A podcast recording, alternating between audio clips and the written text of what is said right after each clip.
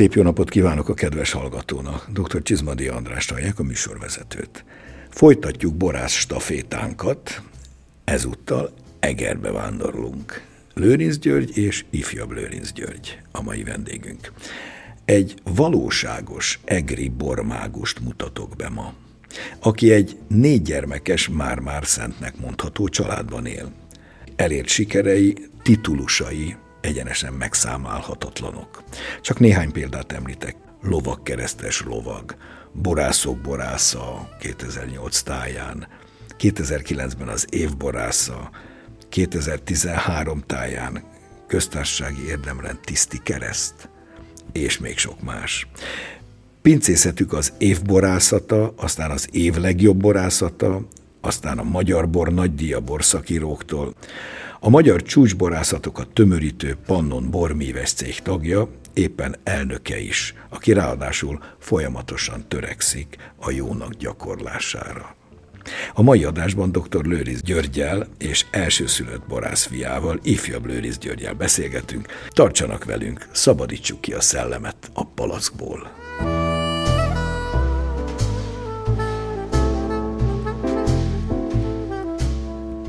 Köszöntöm Lőriz Györgyöt és ifjabb Lőriz Györgyöt. Sok boldogságot kívánok. Csak szeretettel köszöntünk mi is mindenkit. Júri, hogy kerültél a borhoz? Mert hogy itt kivételesen nem családi tradícióról volt szó, ha jól emlékszem, a vízilabdától a borig vezetett az utat, de hogyan? Volt ezen az úton valakinek ráthatása? Hát szerintem ez a gondviselő Isten akarata. Valóban talán egy picit megszállott sportoló voltam, azt gondoltam, hogy tudok valami teljesítményt letenni az asztalra, és amikor a egyetemi választás jött, akkor nyilvánvaló volt, hogy Budapestre fogok menni, hiszen sok vízilabda klub van, valahova csak el tudok jutni, vagy, vagy befogadnak. És mivel a biológia és kémia érdekelt, ezért kézenfekvő volt, hogy a kertészeti egyetemre jelentkezzek, felvettek, és az OSC-be játszottam. Tehát én az OSC-be vízilabdáztam, ez nagyjából úgy nézett ki, hogy reggel edzettem, este edzettem, napközben persze tanultam, hétvégi meccsek, de hát nem voltam nyilvánvalóan, most már én is belátom kivételes tehetség, csak nagyon-nagyon lelkes, odaadó. Mármint a vízipóló. A vízipóló tekintetében. Ellenben nagyon jó választásnak tűnt az egyetem, hiszen olyan hát nagyszerű tanárok oktattak, amelyek megszerettették velem azt, amit választottak. Károly Miklós ez rendkívüli ember. De, de az egész borász tanszék, tehát a Magyar Ildikó, Pászi György, Janki Ferenc, és ott a kollégák nagyon-nagyon jók. Egri borász kollégák közül nem volt valakinek fontosabb ráthatása? Hát nyilván volt, mert volt egy megrendítő szép élményem. Az egyetemre eljött előadást tartott Gál Tibor. És akkor már nagyjából, tehát azért egy meghatározó olasz birtok eh, volt az Ornellájának, és valami hihetetlen volt, hogy tátott szájjal bámultuk, hogy egy, egy magyar borász külföldön milyen megítélése ott van, és hogy milyen tudása van, és ez nagyon-nagyon-nagyon nagy benyomása. Mi volt végül is a döntő motivum, ami az elhatározást megszülte, hogy innentől a bor lesz az életem?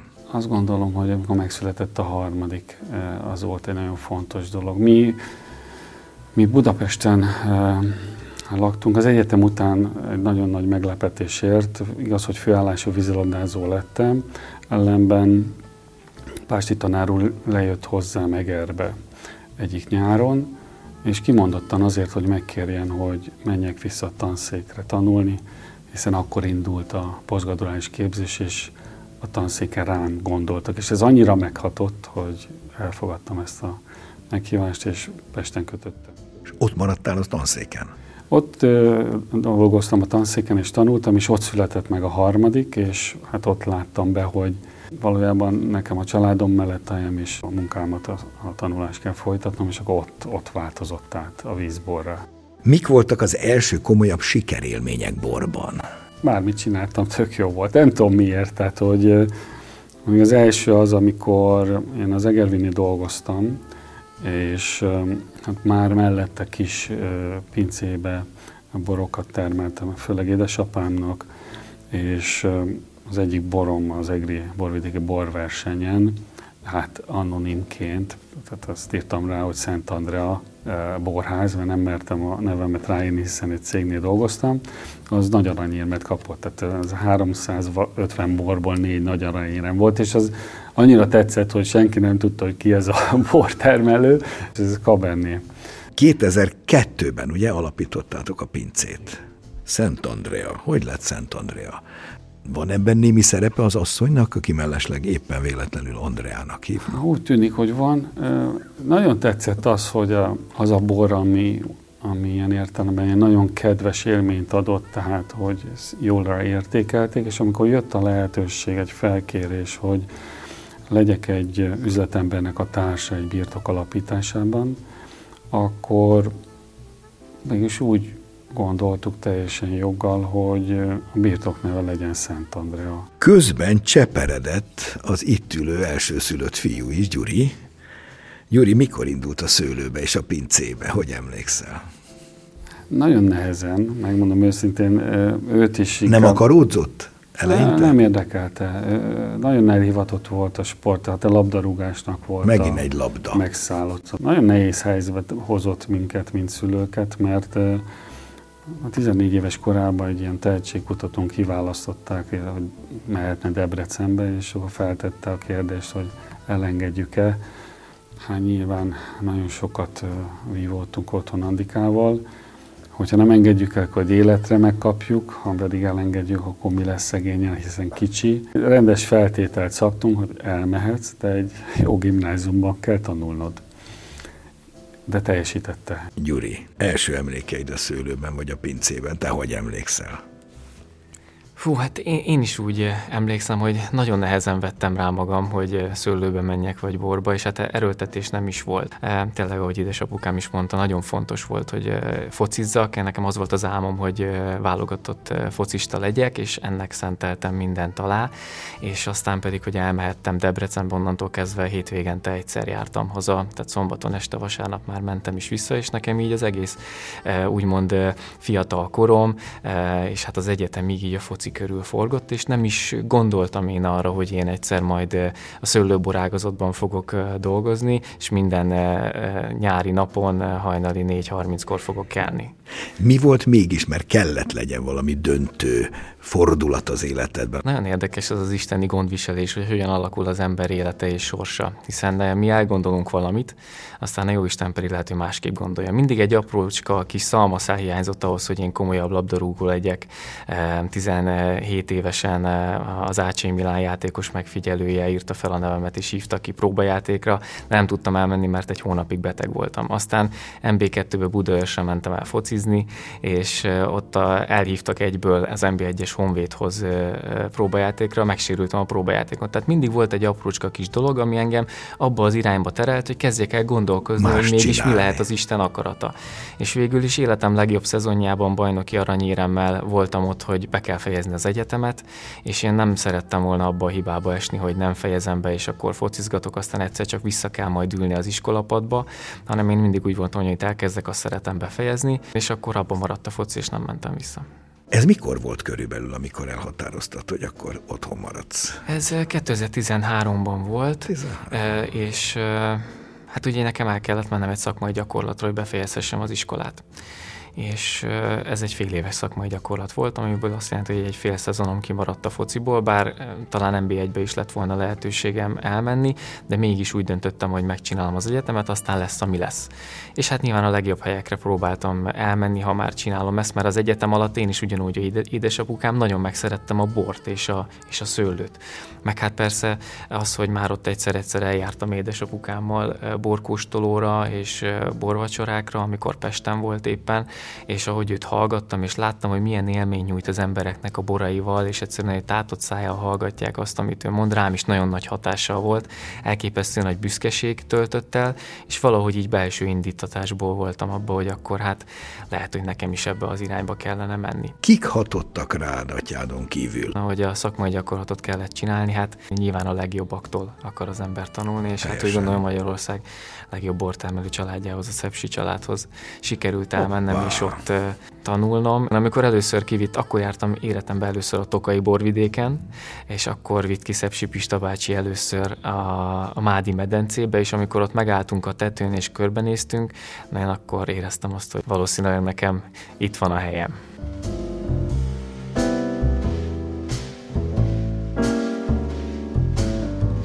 Dr. Mészáros Gabriella nem csak a borokról, de a borászokról is szívesen beszél. A következő beszélgetésben ő mesél Lőrinc Gyurikról.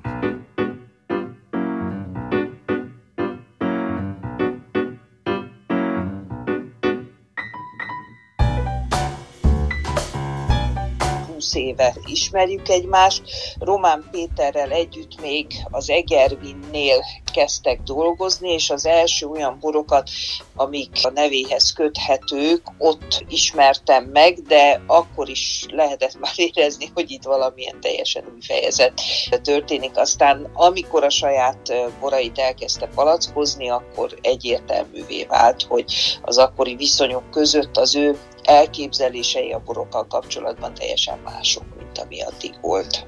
Mik ezek az elképzelések, tehát miben volt ez az újdonság? Végtelen tisztaság, határozottság, koncentráció, az, hogy az egri karakternek, az egri termőhelynek a legteljesebb mértékben meg kell mutatkozni ezekben a borokban, ez teljesen egyértelmű volt. Ugye sokat kísérletezett, akik akkor már kóstoltak, emlékeznek az első napborára, az első dűlőszelektált sárdonéira, ugye a szirákira például, aminek több évjára tehát nagy gondossággal dédelgettük és kóstolgattuk, de a pikavérek, ugye akkor még palackozott önállóan Cabernet Franc is, ugye ezek mind-mind olyan tételek, amelyek a 2000-es évek elejéről még most 20 évesen is állnak a talpukon. Ezt nyilván máshogy nem lehet elképzelni, csak úgy, hogyha nagyon egészséges és érett alapanyagból, nagyon fegyelmezett technológiával dolgozik valaki. Milyen egy ilyen újító ember? Az alázat, ami először eszembe jut róla, ez teljesen egyértelmű. Úgy gondolom, hogy ez a fajta alázat a borkészítés során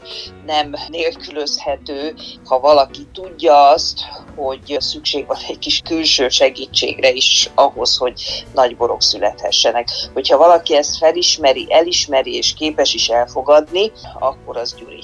Nagyon emlékszem azokra a nagyobb társasággal együtt ünnepelt alkalmakra, amikor a Szent Andrea elkezdett igazából arra az útra rá térni, amit ma is folytatnak. A barátság, a meghittség, az elfogadás, a szeretet, úgy gondolom, hogy ezeken az alkalmakon mindig is ott volt, de ugyanígy akkor is, amikor nálunk tudtunk valamilyen ünneplés miatt, például ugye férjemnek a, a születésnapi együttlétei, ilyen alkalmak, amikor hallatlanul jókat beszélgettünk, számomra azért is fontos ő, mert férjem búcsúztatójára is őt hívtam, őt kértem meg. Úgy gondolom, hogy lelkileg nagyon közel állt ők is egymáshoz, és, és én is hozzájuk. Az életük gyakorlatilag családként zajlik a borkedvelők előtt, nem kizárólag a papa az, aki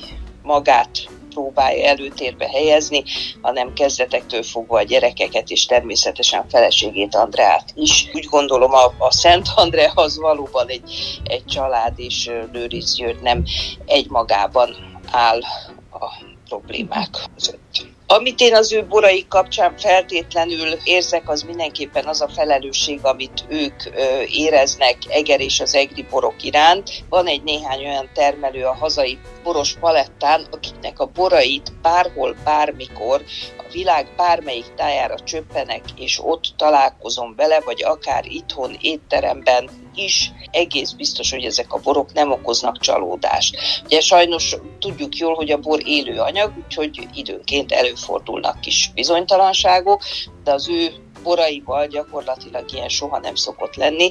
Ez úgy gondolom, hogy megint csak a felelősségnek a kérdése, ahogy ő hozzááll az egész borászathoz, Egerhez, Eger jövőjéhez, az egészen biztos, hogy egy felelős felnőtt gondolkodás.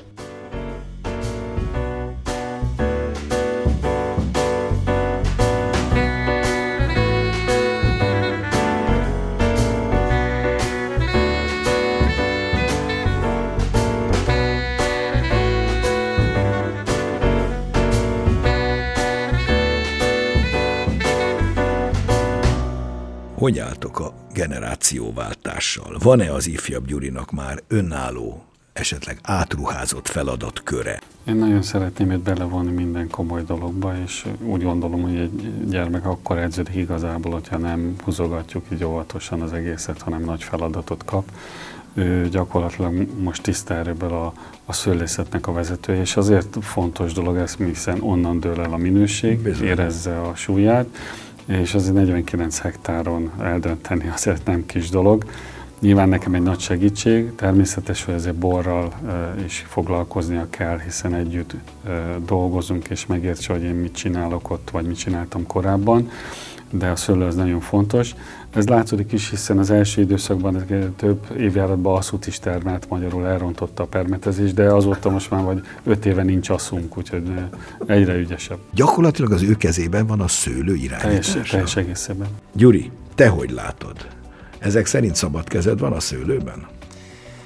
Hát hála Istennek megkaptam ezt a nagy feladatot, de inkább inspirálódva érzem magam, mert nagyon-nagyon fontos, hogy, hogy a Szent Andrea boroknak olyan alapanyaga legyen, amivel tényleg Nyilván. meg tudjuk mutatni Egernek a különlegességét, és ehhez csúcsra kell járatni a dűlőket, Ez és a fajtákat, és a termőhelyeket, úgyhogy nagyon, nagyon komolyan veszem ezt a, ezt a részét, de én nagyon örülök, hogy, hogy együtt tudunk dolgozni, én úgy gondolom, hogy nagyon harmonikusan, egyensúlyban tudunk lenni, én úgymond az édesapukám szeme vagyok, én is mindenről tudok, ami történik a pincékben, e, és e, ugyanakkor pedig a legfontosabb e, hát egri bortermelési pillanatnál, amikor ugye a házasítás maga eldöntetik, hogy milyen szőlőfajták melyik borokba kerüljenek bele, akkor pedig ketten Azt együtt össze. csináljátok. Vannak-e saját boraid, amit csak és kizárólag te készítettél? Kilenc éve, hogy együtt dolgozunk, 2013 óta, amikor ugye megszereztem a diplomámat, és az első időszak az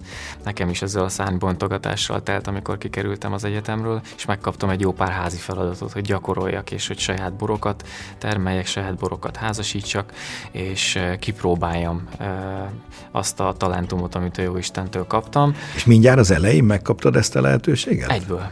Tehát már az, már az első szület alkalmával, úgyhogy na, ez is nagyon nagy ajándék volt a számomra, és hát hála Istennek úgy viszonylag sikeresek voltak ezek a borok, tehát elfogytak, és ihatónak találták. A család többi tagja, ugye, mert többen vagytok testvérek, ők mennyire vesznek részt a munkában?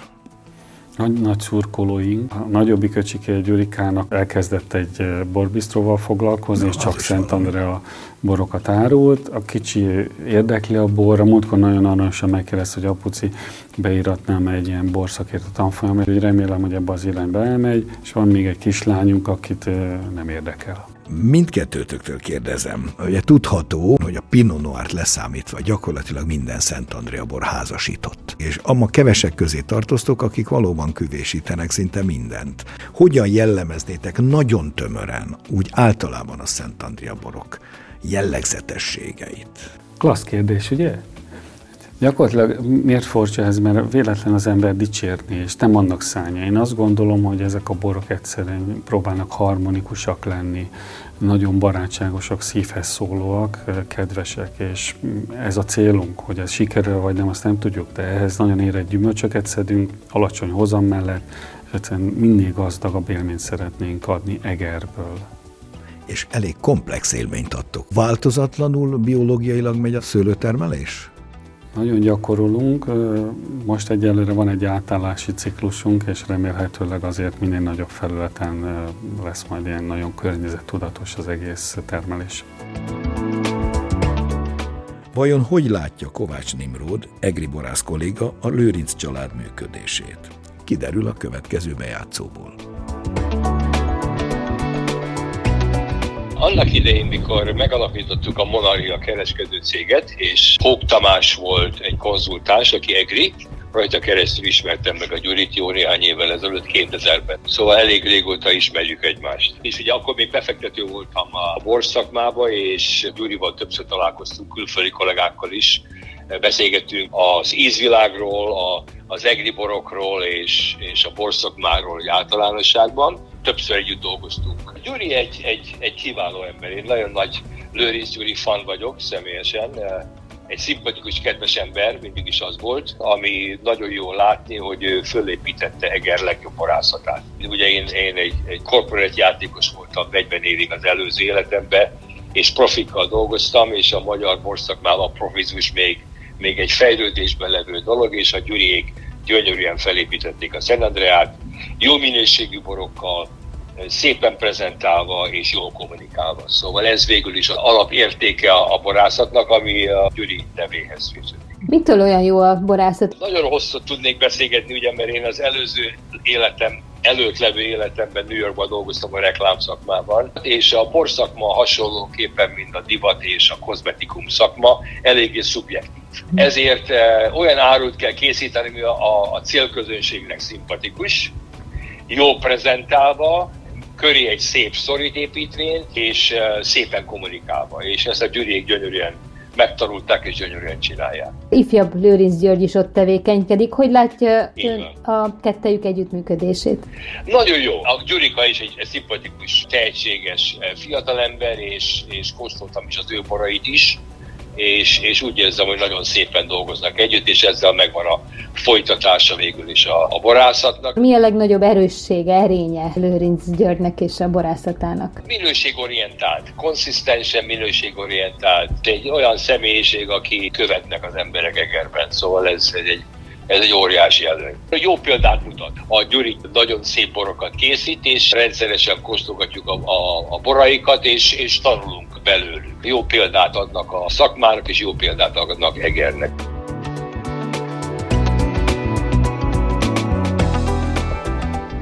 Mindkettőtöktől kérdezem, hogyan látjátok az Egri borvidék jelenlegi helyzetét?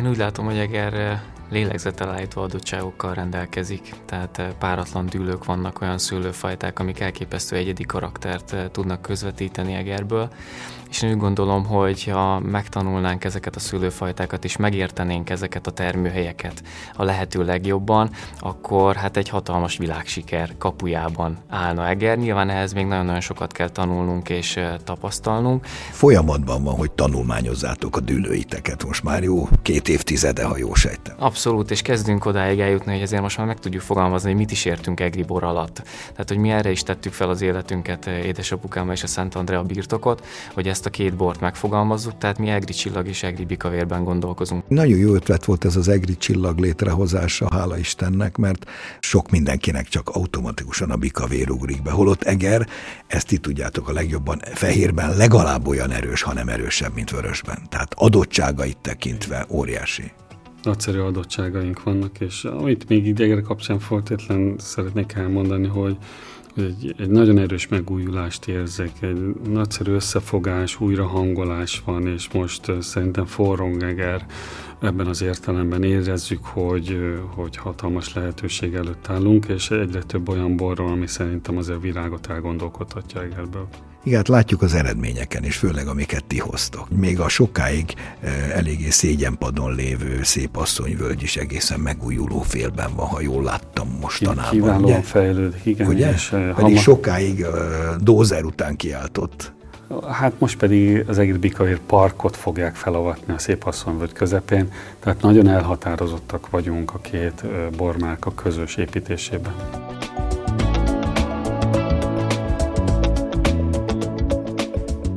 Érezhető a boraitokon az a bajta transzcendens kapcsolat a háttérben. A címkéken a transzcendens világot idéző nevek. Ilyenek például áldás, örökké, boldogságos, Mária, kedves, egyetlen, csak egy szóval, merengő, valóban méltó, agapé. Nos, ilyenek például a borok nevei.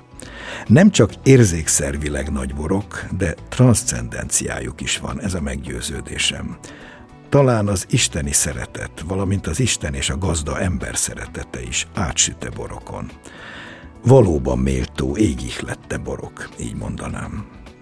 Budapesten két borbár is működik már Szent Andrea alatt, az egyik a földön, a másik az égben. Vannak-e megvalósításra váló távolabbi céljaitok?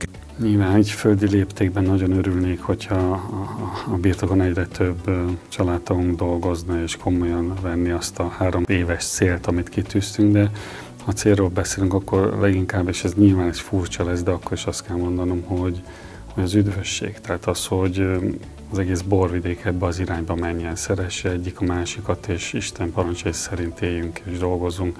Ez lenne a legfontosabb, és akkor szerintem megtettünk mindent. Hát, úgy legyen, csak ezt tudom mondani. Végezetül engedjétek meg most, hadd mondjak én áldást rátok. A nagyegeden merengő, napba öldözött boldogságos Mária örökkétartó áldása bőséggel hújjon rátok, és számos utódaitokra. Köszönöm, hogy itt voltatok. Hálásan köszönjük.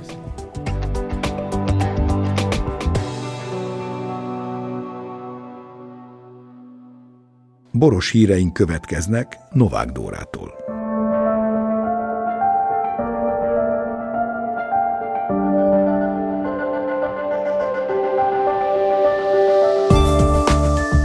December 8-án kerül sor a Magyar Borakadémia legjobban várt eseményére, amelyen kiderül, kinyeri el Magyarország legrangosabb borászati elismerését, az év bortermelője címet 2022-ben. Nemrég lezárult a díj jelölési szakasza, ahol közel 850 szakvélemény összesítése után a Magyar Borakadémia kihirdette azt az öt legtöbb szavazatot kapott termelőt, akik esélyesek a végső győzelemre. Az idei jelöltek Figula Mihály, Günzer Tamás, Lamport József, Liptai Zsolt és Vesztergombi Csaba. November 11-én jelenik meg Messzes Balázs, a Punani Masszív énekesének első szólólemeze, amelynek Jól így című száma a magyar borvidékek, de főként villány előtt tiszteleg. Az énekes dalszerző a Villányi Vörösbor Fesztivál programjának keretén belül mutatta be akusztikus formában szólólemezét. Október 26-án prezentálta új borkóstoló ajánlatát a Szent Andrea Budapest. Az esemény keretében dr. Lőrinc György borász vezette végig az érdeklődőket azon a bortérképen, amely hat lépés távolságba hozza Budapesthez a pincészet otthonát, Egerszalókot. A borsor bemutatja a Szent Andrea borászat történetének mérföldköveit, segítségével kirajzolódik dr. Lőrinc György és családjának hitvallása és értékei. A térkép bemutatja azt az értékrendet, amelyekre a Szent Andrea gondolata épül, a bor és az élet mindent átható szeretetére.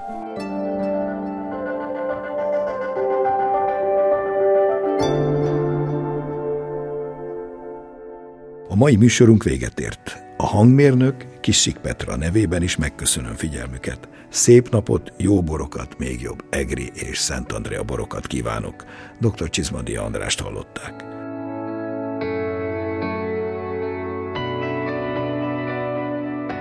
Az elhangzott műsort a Duna Média Szolgáltató Nonprofit ZRT megrendelésére készítette az NTVA 2022-ben.